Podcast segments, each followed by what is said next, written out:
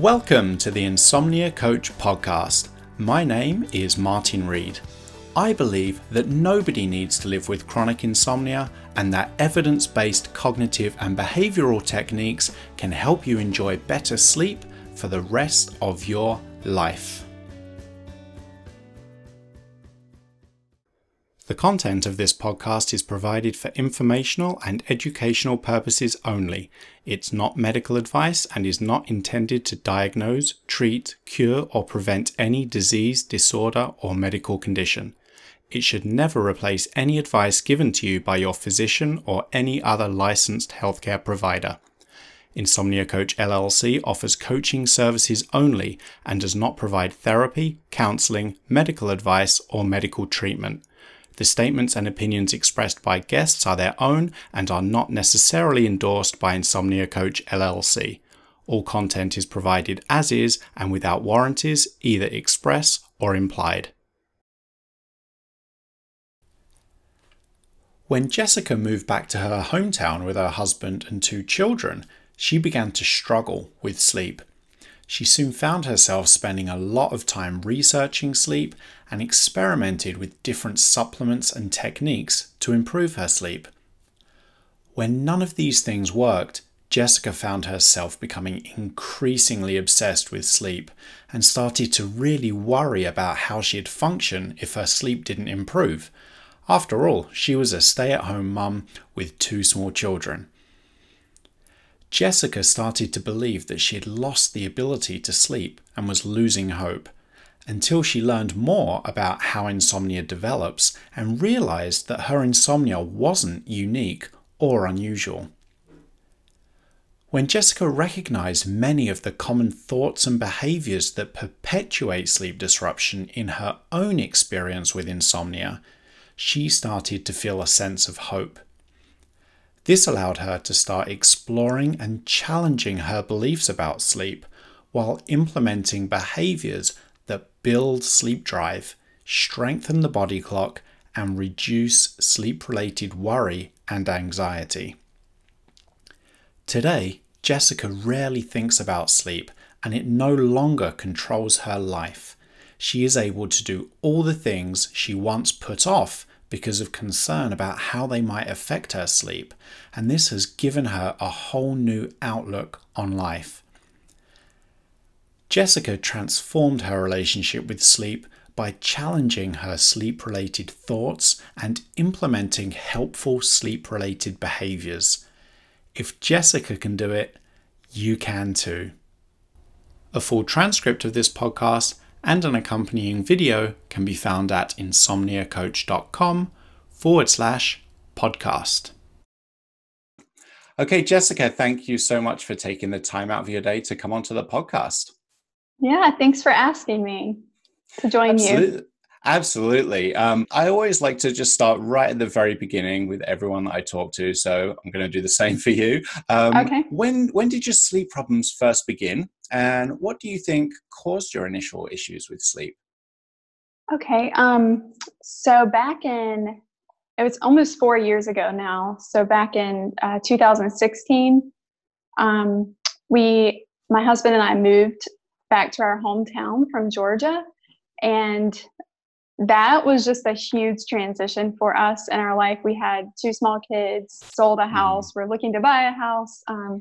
He was totally changing jobs. We left a community it was just a lot of stress and change. I was also nursing my youngest daughter at that time, and she was not sleeping very well during the night. And I mean, I had never really thought about it, but all of a sudden, when she would wake up and I would, put her back to sleep, I wasn't able to go back to sleep then. And so then, the next day I would just feel terrible. And immediately I just began worrying about it and researching, like, what can I do? Like, why is this happening? Trying to really control her and make her sleep so I could sleep. And I remember we had crickets in the rental house we were in, and it was just like something constantly that was keeping me awake. And then it kind of leveled back out for a while, and I never really thought about it. Every now and then, maybe like once a month I would have an off night, especially if we were traveling. And, but I would always fall back to sleep. So it wasn't like I'd still get a couple hours. But before that, I was just used to sleeping and never thinking about it. Like I fell asleep watching movies I was just the type of person that like went to bed early, slept all night, didn't think about it. And so then fast forward to like the next fall, it began to be an issue again. And so I was I've always really wanted to like do things naturally, I guess, when it comes to any kind of supplements, medication, that kind of thing. So I sought out like a natural doctor just to see if like I was thinking my hormones were off. I wasn't sure what was going on. And she started me on this cleanse and a lot of supplements. I think some things for the liver and thyroid and just a lot of different things. And for 2 weeks, I felt great, was sleeping great. And then all of a sudden, one night, I woke up at 1, I think, and I could not go back to sleep. So for the next about 10 days, that same thing happened. And I was just I became super obsessed about it. Like, how am I going to be able to function? I'm a stay-at-home mom with, 2 little kids. And my husband was actually going through another job change at that time. So there was just a lot going on too that now I see that makes sense. But basically, I started experiencing anxiety that week that I had never known before. I had a couple of panic attacks, even concerning not being able to sleep. And I really think that little stretch of time created some different trauma effects in my brain towards sleeping. I thought I lost the ability to sleep. I just felt like I was going crazy. So I went to the doctor because I was really just like, what is wrong with me? And she prescribed Ambien then, just to kind of like see if it would, even things back out. Well, I was super afraid of the medication then. And so anxiety just became a really big issue for me through this.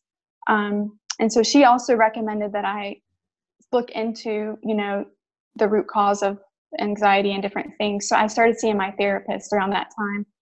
And we've been addressing so many different things in my life, but this sleep issue and my thoughts towards it they just wouldn't leave. No matter, I would get back into a routine of sleeping well, and then I would feel anxious about something and it would just come back full force. And I kept thinking I was over it and it would come back. So that pretty much has been the way it's gone until this last spring when I found your information, and I'm just so thankful. I kind of had heard about CBTI a little bit just because I had tried CBT. I was doing some cognitive behavioral therapy in my sessions with my therapist. But I just really thought I was like broken up with concerning it. And I didn't think there was hope, honestly. And so that's how it all started. Yeah, I think I always like to start with that question, how do you think this all began? Because virtually everyone listening will be able to identify with at least a certain part of your story, in terms of there's almost always this point, this memorable initial trigger, or a bunch of them, and for you, you had this whole list of them, you were moving, you had a baby in the house, that was disrupting your sleep, your husband had changed his job, this huge period of change. And it's upon reflection, it's quite understandable that sleep would be disrupted. And most of the time, what would happen is as soon as we've adapted to that situation, our sleep just gets right back on track as though nothing ever happened. Right. But sometimes what can happen is, quite understandably, we become concerned by this sleep disruption. We start to worry, is there something wrong? Is there like a chemical imbalance in my body? What there's something wrong with me. And that change in the thought process, the change in our relationship with sleep is often what turns what might have otherwise been just this kind of short blip in sleep disruption and can kind of transform it into a longer term problem. Just hearing your description of it in your own words, I know is just going to be really helpful for a lot of people. Well, I totally relate to what you're saying about that. Like, I think for a lot of people, it, you know, they just would have gotten over it and continued sleeping well. But for me, it became an obsession. And and I don't shame myself for that, because I did what I knew to do in that time of my life. But it's good to see that and to know, like, I'm not broken. My sleep, the biological process of that is not broken. It will always come back. But I've learned that through you. So I'm very thankful. Yeah, that you made a really important point there, that, you know, we shouldn't blame ourselves or feel bad that, you know, we've engaged in these thought processes or this effort to improve the situation, because of course we want to improve the situation. You know, our sleep is disrupted. So we want to put effort into fixing the problem. Yeah. But the thing with sleep is it's different to pretty much everything else in that it responds negatively to effort. So everything else in our life responds positively to effort. And sleep is the one thing that the opposite is true.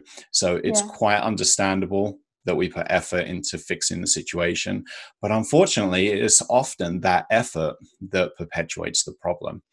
So it is important, you know, not to blame yourself or shame yourself for the efforts that you put into fixing the situation, because of course you tried to fix it. It's just a case of, you know, being aware of the best and most constructive ways of doing that. Right. Yeah, so I totally agree. Yeah, absolutely. You know, you touched upon you having these issues, you know, waking up around 1 o'clock in the morning and then finding it really hard to fall back to sleep. Were you typically finding it pretty easy to fall asleep at the start of the night, or was that a problem too? That was never a problem until I began really worrying about it. And then I would be so I would say the first year of the occasional insomnia, it was mainly waking up and not being able to fall back asleep. Mm-hmm. Now I can even remember the thoughts I would have during that would be, oh no, like I only have a couple hours before my alarm clock will go off. What am I going to do tomorrow? Especially if there was something big happening the next day, like I'm going to feel awful, you know? But then as I began to create this anxiety surrounding it, it was even hard to fall asleep. So then if you have both of those things, that makes for some pretty bad nights, you know? I would say at the beginning, it was just waking up and not being able to fall back asleep, but it quickly became all of it. So, yeah.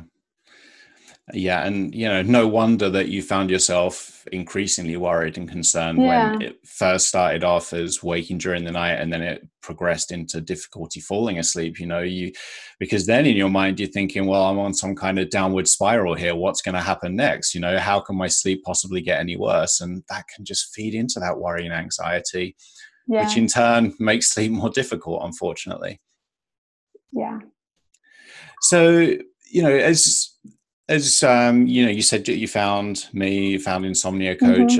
As you learned more about these evidence-based cognitive and behavioral techniques, was there anything in particular that really resonated with you? You know, like the theory behind these techniques, how did you see them as applying to your life and your circumstances and your relationship with sleep?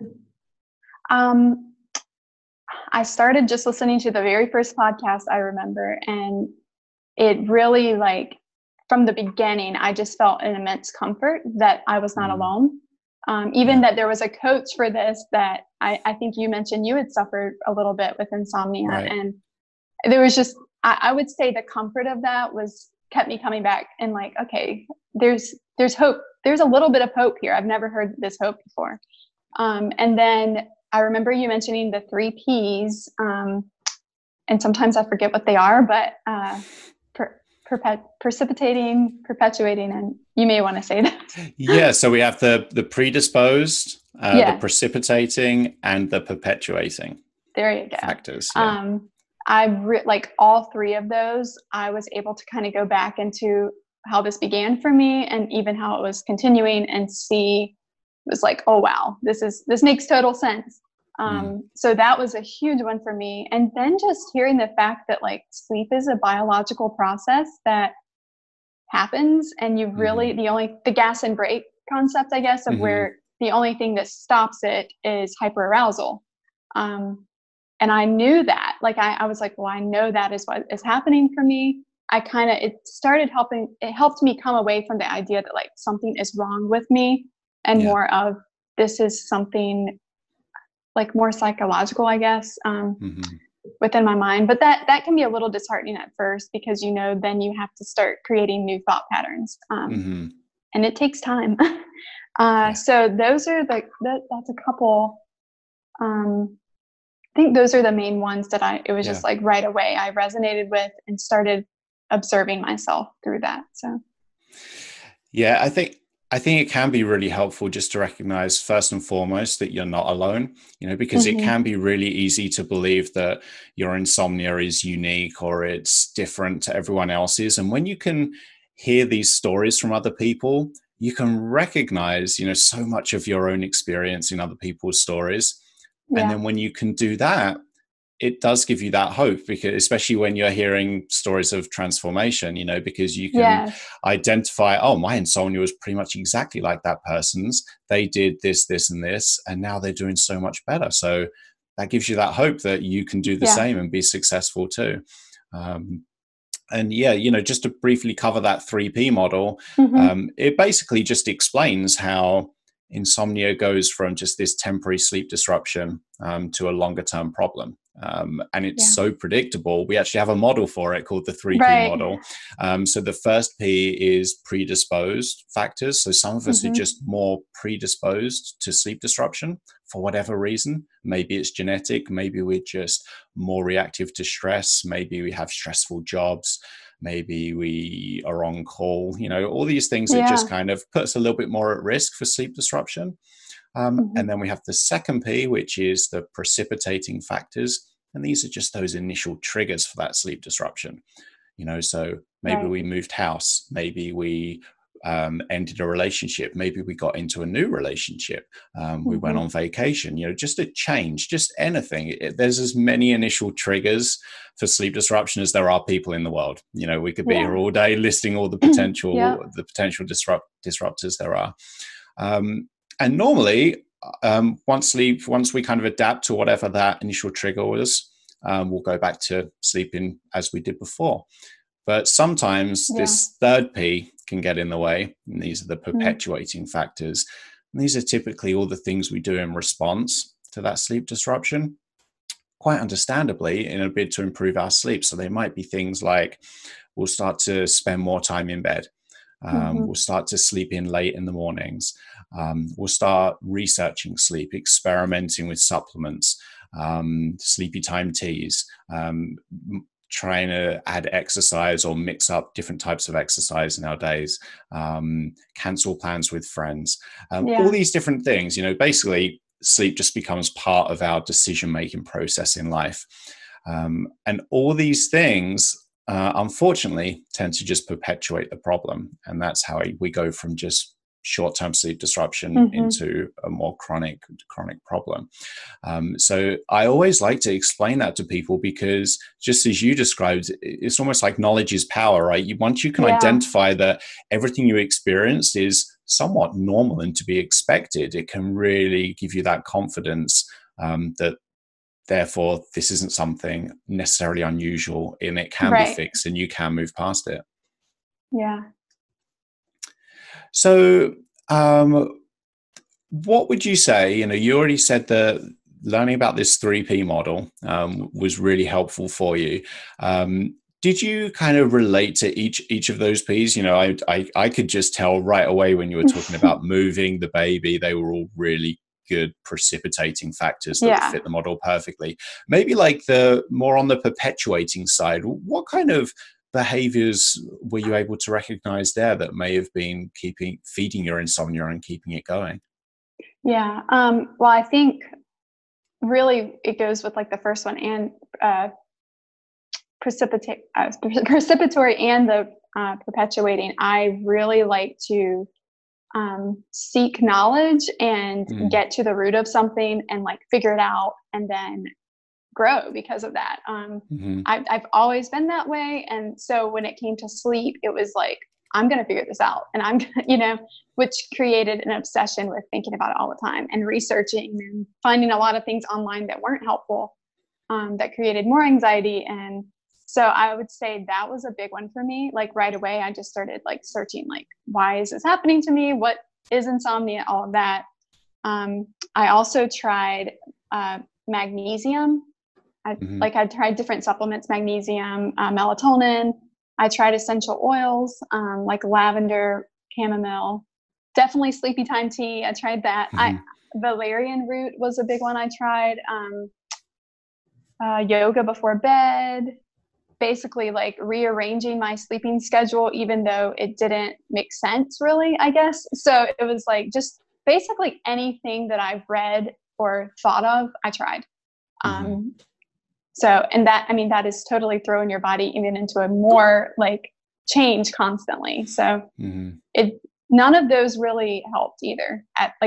None of those helped. So yeah. Maybe they would if I was, if it was just your normal bedtime routine, like the sleep hygiene, if you're not struggling with it. But when you're in that, I would say they did not help at all. So yeah. You touched upon it there as well, that kind of endless research and thinking about sleep and conducting all these different experiments, that can really, perpetuate the problem as well, just because you're always trying these new things. And then when they don't work, which on reflection is quite understandable why they wouldn't, because they don't really get to the root cause, these perpetuating factors. When they don't work, then it just leads to this heightened worry and anxiety, that's another thing that didn't work. And it just leaves you scrambling, researching, spending more of your days trying to look for the next solution. And you just end up down this rabbit hole, right, of just always searching, always thinking about sleep and always experimenting, which is really unhelpful. Yeah. And then, like you said, if it, didn't work, you're like, well, I'm really messed up. Like everyone else says this works, Yeah. So I think I also tried CBD oil. I remember trying that as well. So like pretty much anything you read to try, I try with little success. So yeah.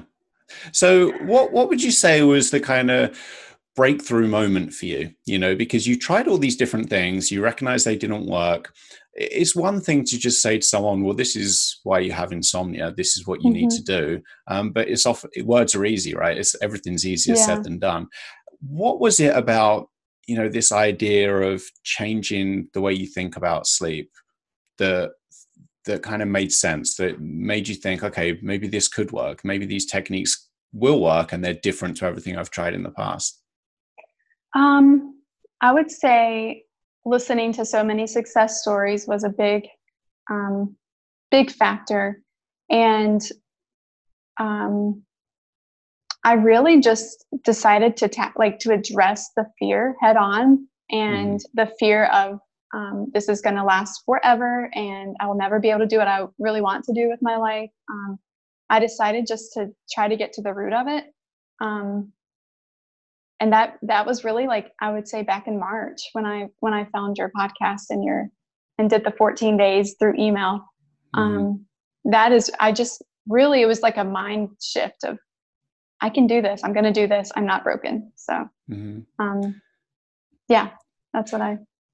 So what were the kind of key takeaways, the kind of little snippets of information that you picked up along the way that you found really helped in terms of building more confidence in your just natural ability to sleep and reducing that sleep-related worry and anxiety?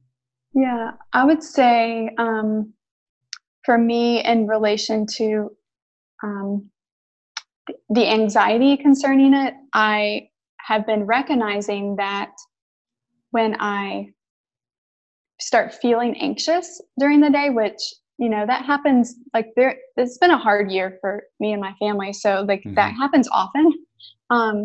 And it could be about something big or little, but when that feeling comes, it's almost like my brain immediately starts zeroing in on the issue of sleep. Like, I don't know how to describe it, except it's just, that's what happens. It's like an automatic response. And I have been able to recognize that and then ask myself, okay, you slept fine last night. You're doing fine with sleep. Like what is the root of this anxiety really? Which has been so helpful just in general for my own personal mental health and life to be able to then not ignore those things that I am anxious about and by zeroing in on sleep. So that's been a huge one for me. I feel like I feel empowered now because I know that like I do sleep fine in general, and that I may have a night here or there that are hard, and that's okay because I've had plenty of those and I've gotten back into a good schedule after that. So I would say I feel empowered now.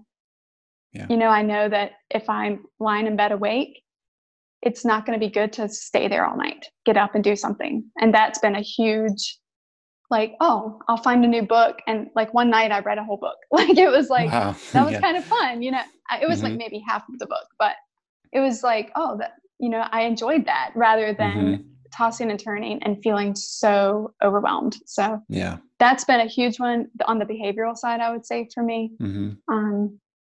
Yeah. And I think that's all I can think of at this moment. But.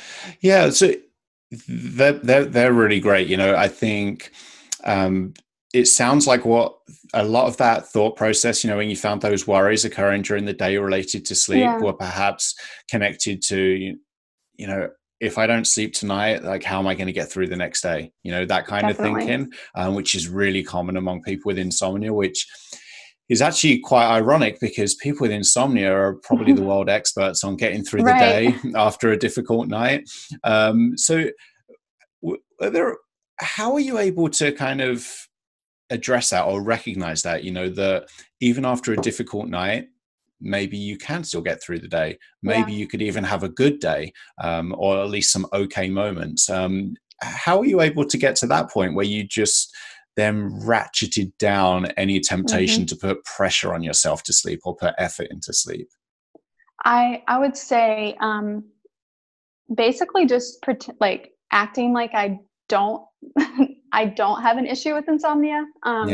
So one huge thing for me has, I love to exercise. And when this was all going on, it was like, I thought anything that would drain me more of like energy was not, I think I really fell into depression concerning it. And, you know, that will lead to a decrease in activity and everything that you enjoy. So I just kind of started, I wrote down, what do I love to do? And I do it no matter what. If I slept none, or if I slept a little, like I'm still going to go run. I'm still going to do yoga. I'm going to like cook dinner for my family and just pretend like this isn't an issue. And it sounds like kind of silly, but that's huge. That has been really huge for me. I think something really cool that's happened is I was back in like December and January of this year. For a while, I've been wanting to go to grad school to become a therapist and a counselor. But with this issue with insomnia, I was so afraid to do that. I was so afraid of how I would get through, you know, studies. And then one day, like the stress of being a therapist. But I just got accepted to grad school for that. And I think for me, that has been such a huge, like I'm pursuing things, even though before it would have caused me anxiety because of lack of sleep. And we just got a new puppy. And like, I was so afraid of doing that before because of the factor that the puppy could wake me up at night, you know, and just everything affected this for me. Everything. It had gotten to that point. I wouldn't express it very often, but in my mind, it was constant, and it really gave a negative outlook on life. Like, oh, well, I'm not going to enjoy that. Well, I don't want to go there because I may not sleep. And instead just like, well, if I don't sleep, I know I will still be okay. And that I probably will the next night. So that like, it's really, I would say, given me a better outlook on my life. And, I just feel more excited about life, and I'm doing the things I love to do again. And that feels so good. So whether I sleep or not, I am. Yeah, absolutely. Well, congratulations, first and foremost, you know, making that decision to go to grad school. Thank you. That's huge. Congratulations. And it's really good that you've talked us through that. Yeah. That experience of adding good stuff to your days, making sure that you remain active, that you have those opportunities for enjoyable moments, and that you don't put off things because of concern about sleep. Yeah. Because when we do that, we just guarantee that sleep has a negative role in our lives, and that sleep makes decisions for us, and that we kind of concede control over our lives to sleep. Yeah. And so, you know, often when I'm talking to people about this, you know, the main goal, right, is to improve your sleep. I want to sleep better at night. And then when I start talking to people about, well, what do you have planned for today? You know, what do you have planned today that's going to be fun and enjoyable, you know, and get you moving and not thinking about sleep? People can just think, well, I'm not really interested in improving the quality of my day. I don't really care about my days. Yeah. If I improve my sleep, then my days will get better. Yes. Which is kind of back to front thinking, right? Which we can tell on reflection, because really our sleep depends on everything that we do during the day. Because if we're active, you know, just being active in itself is a good signal for the body clock to be awake. Yeah. And then when we're less active, that's a good cue for the body clock to prepare for sleep, for example. Second of all, when we just do stuff during the day, it's less time to think and worry about sleep. And thirdly, especially if we can add enjoyable activities to our day, these don't all have to be physical activities. They can just be things that give us a sense of reward, enrichment, and make us feel good. It's less time for us to think about sleep, and it helps us recognize that we have control over our day. Not our days aren't 100% dependent on sleep. And let's say you had a bad night the night before, it helps you recognize that a bad night of sleep doesn't guarantee a bad day. All that really guarantees a bad day is when we react to that bad night of sleep by canceling plans, staying inactive, not doing things that we've always wanted to do for fear of how hard it might be, because we might have a bad night of sleep, or how it might negatively affect our sleep, you know? So I'm really happy that you shared that, because it's one thing for me to talk about it, you know, from a theoretical standpoint, but it's so different. It's so much more powerful when someone else can talk us through it and say, yeah, I made sure that I did these things. I stayed active during the day. I did these things that I was always putting off, made me feel great, and made me recognize that maybe sleep isn't as big of a deal as I always thought it was. Yes, totally relate to that. When you found yourself like kind of worrying about sleep, we talked about, you know, you kind of identified how concern about the effect of a difficult night would have on your day was generating some worry and some anxiety. Was there anything else? Like, what other kind of thought processes were you recognizing that were leading to this sleep-related worry and anxiety? Was it just concern about what the day would be like, or were there other concerns there too? I think also, like, because I was only staying in the bed or going from like one bed to the other and trying to sleep during the, if I did have a bad night, that was miserable. And so the worry of like another miserable night was a big factor. And, you know, now I've learned just get up and do something else. So that was one thing. I would say also just, I think I mentioned it before, but just the fear that like something is really wrong with me. This will be my life forever. I remember just like being on a walk or something and seeing other people and wondering like, do they struggle with this? Like, am I the only one that feels this way? And so I think those thoughts throughout the day, just it all related. I kind of got to the point where I knew I could get through the day, and no one really even knew I didn't sleep all that night. It wasn't like, I don't know, I'm just like a go-getter, I guess. So I would still do what I had to do. But I just felt miserable on the inside. And so I think that was my biggest fear, of that constant, like really just wanting to get rid of the obsession about it and fearing that that would never go away. I don't know if that makes sense, but yeah, that was my biggest fear, I would say. So how did you move past that? Was it just purely just trying to go about life, you know, pretending or imagining that you slept fine each night and just staying active, enjoying doing things that you enjoy? Was there something else, anything else that you can share with us for people that might be struggling with similar issues? Yeah,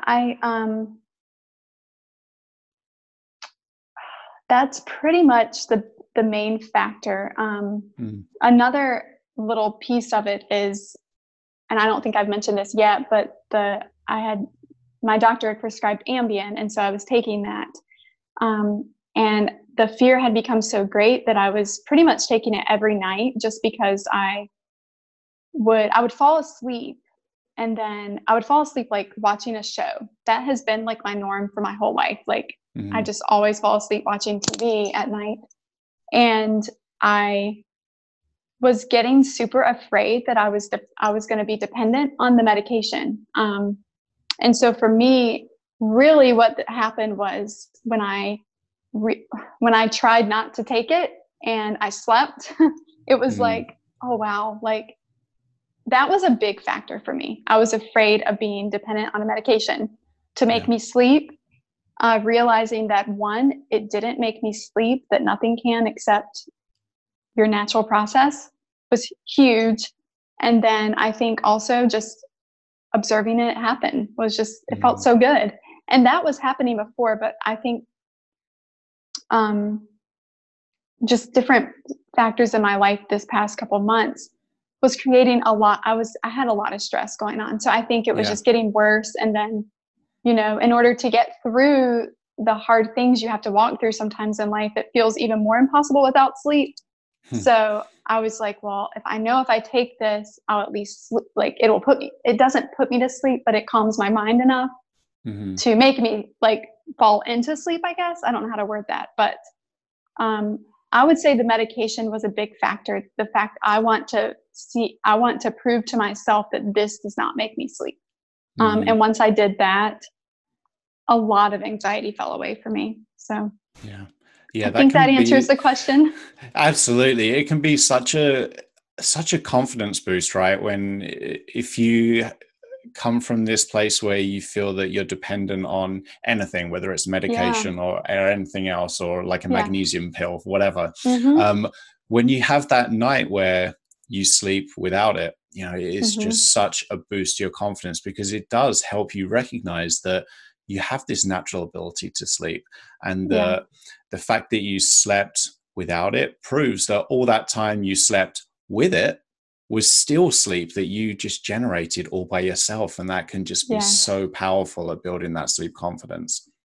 Yes, that has been I would say a big factor in this journey for me is the empowerment with that.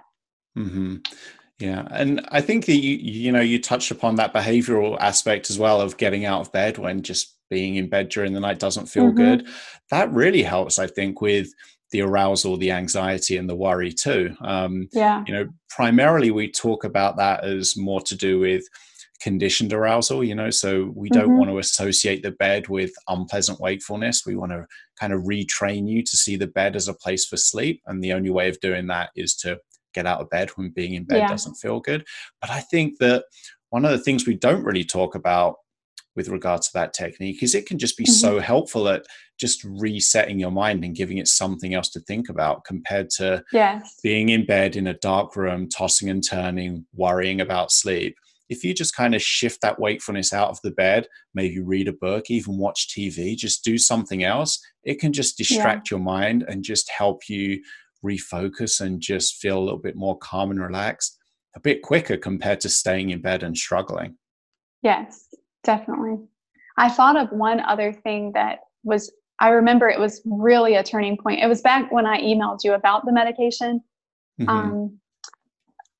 maybe a month ago now. And I was feeling super anxious, and I just wrote in my journal, I wrote out every single fear that I had concerning sleep.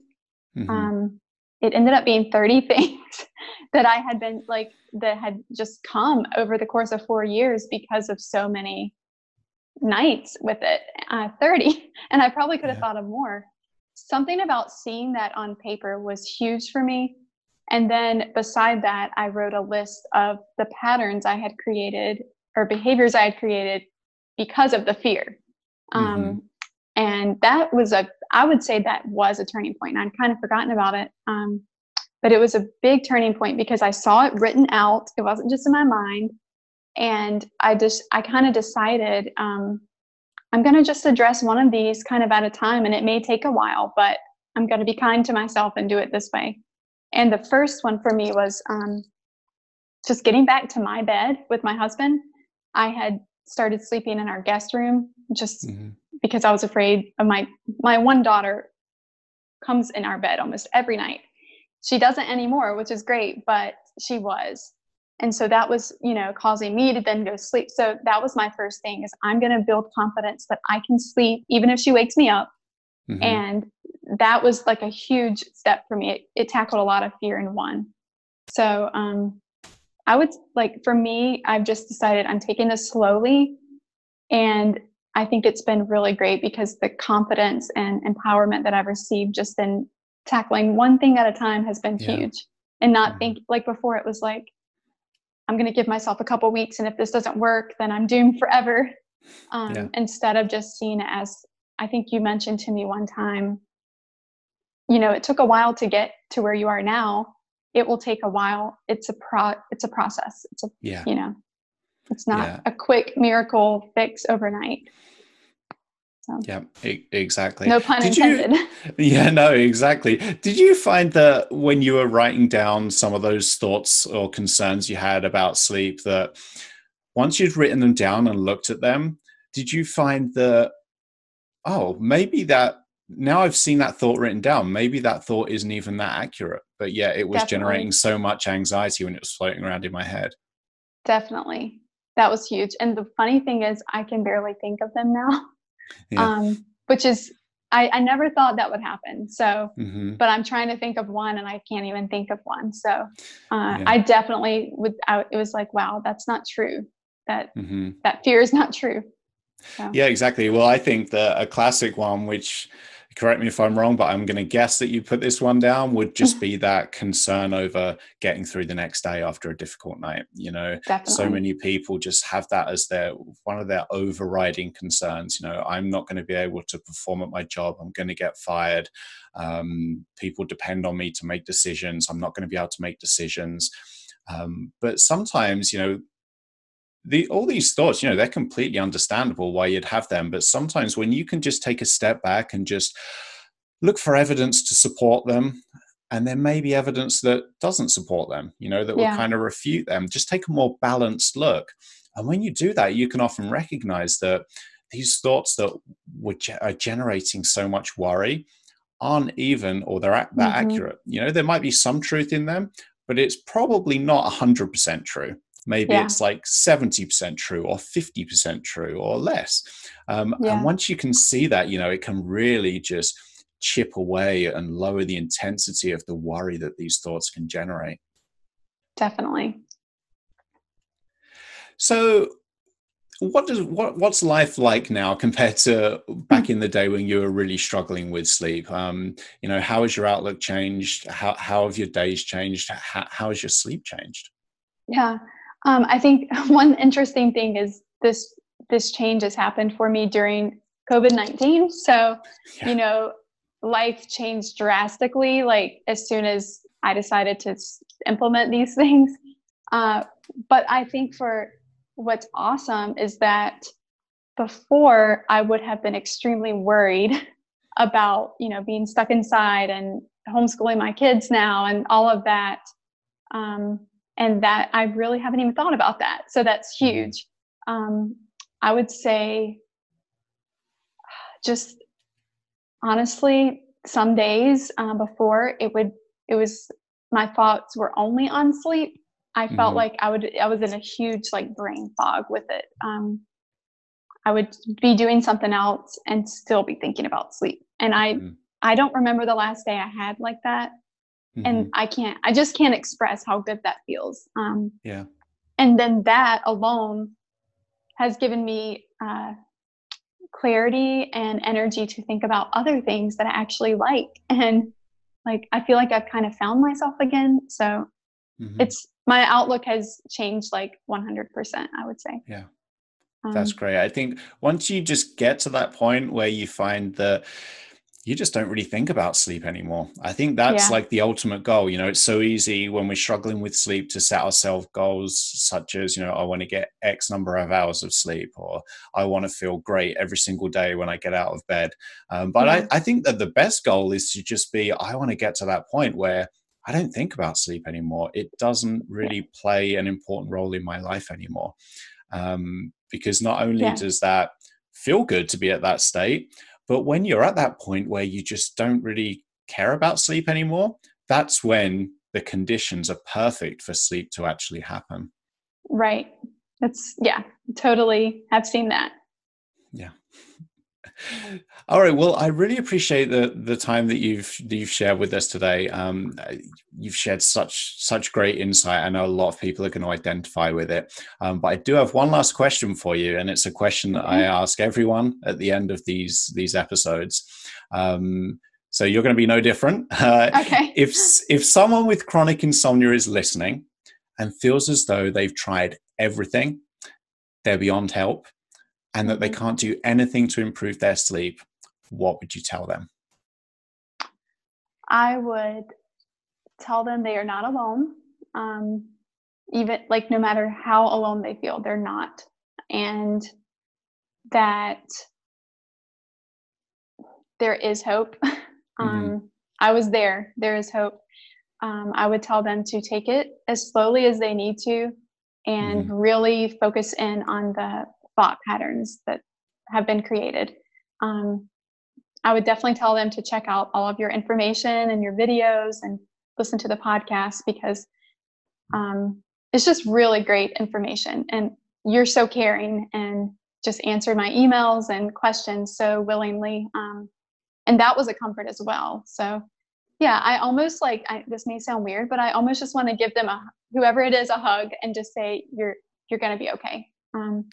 Because I felt like I needed that at times. So. That's perfect. Well, thanks again for coming onto the podcast. Your story is going to be really helpful for a lot of people. So in a way, your words are going to be that hug for everyone that's listening. So thank you for coming on. Thank you.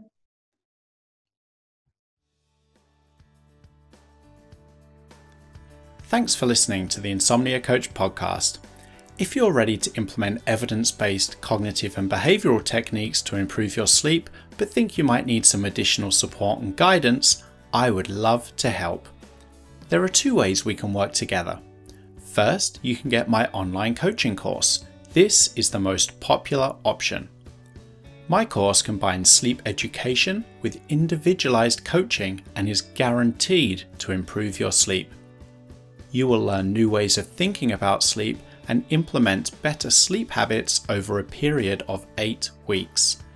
This gives you time to build sleep confidence and notice results without feeling overwhelmed.